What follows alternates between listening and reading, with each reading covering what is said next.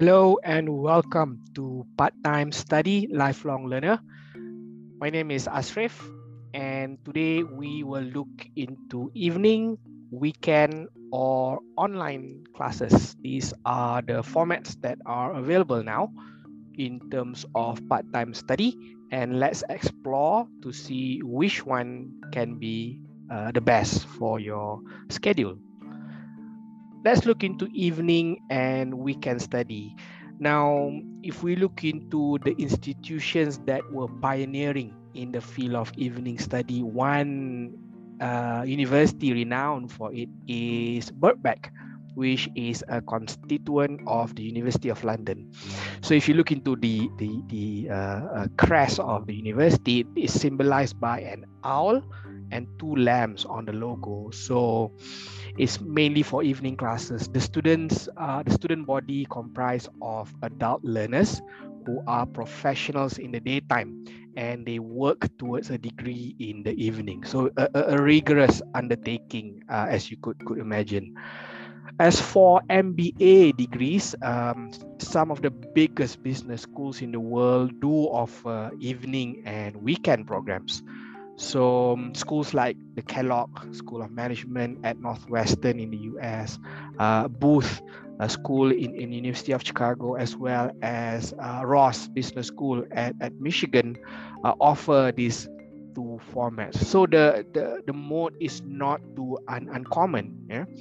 Now closer to home to where I am here in Malaysia, I believe University Malaya uh, the oldest university in the country, as well as the International Islamic University, do offer such options as well. And I've had friends who undertake the weekend as well as the evening master's programs.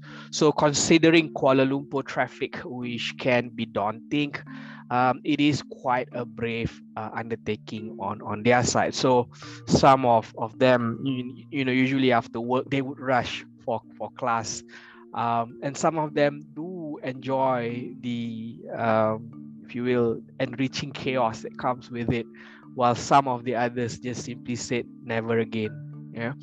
So so do think long and hard before committing yourself to an evening or weekend program.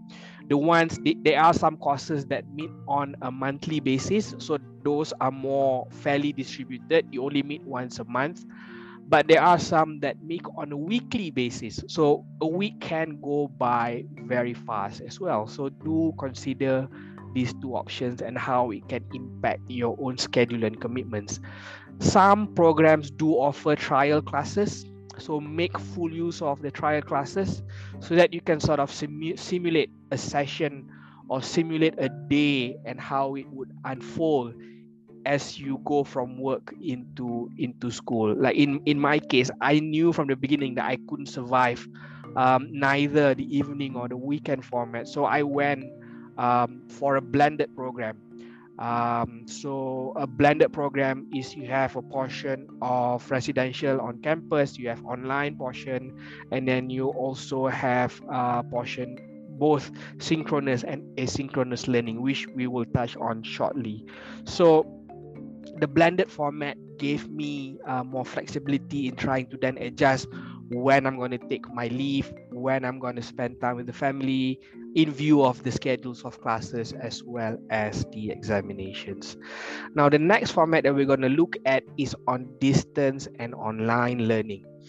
Um, I've been fascinated with uh, with the concept of distance education for the longest time. If you look into the history of it, um, it began with correspondence learning uh, all the way back into the 18th century, where we had English teachers uh, teaching shorthand writing by mail. So you wait for some time and the mails would come and go for you to then um, send back your transcription of shorthand to be to be assessed.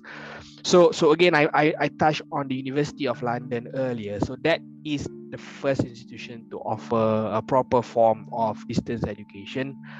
Um, I know Charles Dickens called it the People's University.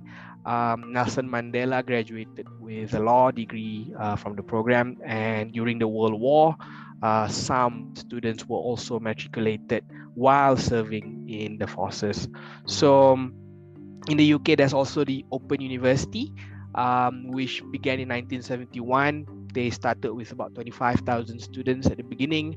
Um, textbook and assignments were mailed um, and for the science subjects, um, the lab kits were delivered, uh, which must have caused some headache to the postman.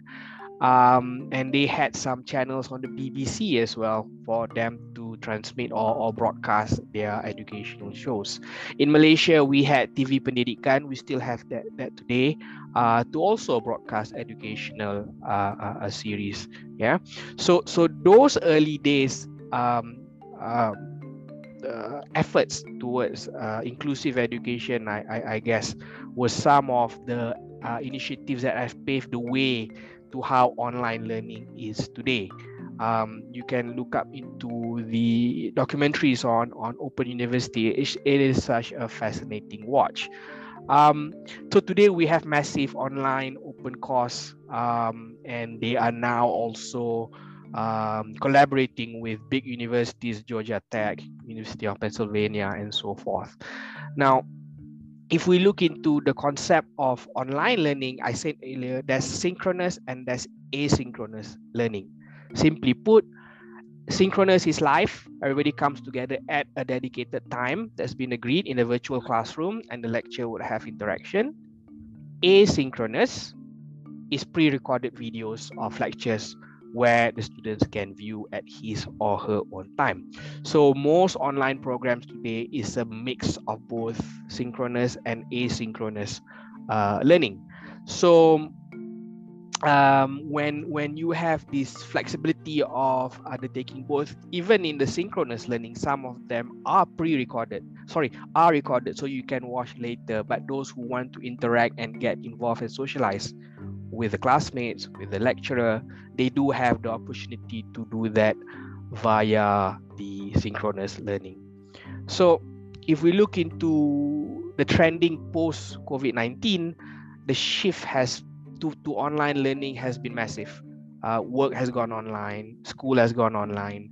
So programs at universities are also trying to migrate themselves to online delivery. Um, so overall, the opportunity, the challenges that come with the pandemic can also be viewed as an opportunity uh, for some people to learn. And the advent of broadband broadband internet has also improved the connectivity uh, between faculty and students, as well as between the students and the other uh, students or, or their or their classmates. So, in summary, when we look into evening, weekend, online in deciding, let's look into the logistics make use of the free trials that they have both on the weekends just to see how you can cope with the traffic for example. Um, and also once you started you can also adjust your schedule over time. Now with that i hope this could somehow provide some leads for you to navigate in terms of what works best for you. Is very individual it's very personalized. From one person to another the circumstances are very unique. But i sincerely hope that you can find the best format for you. Good luck. Thank you for watching and we'll see in the next episode. Thank you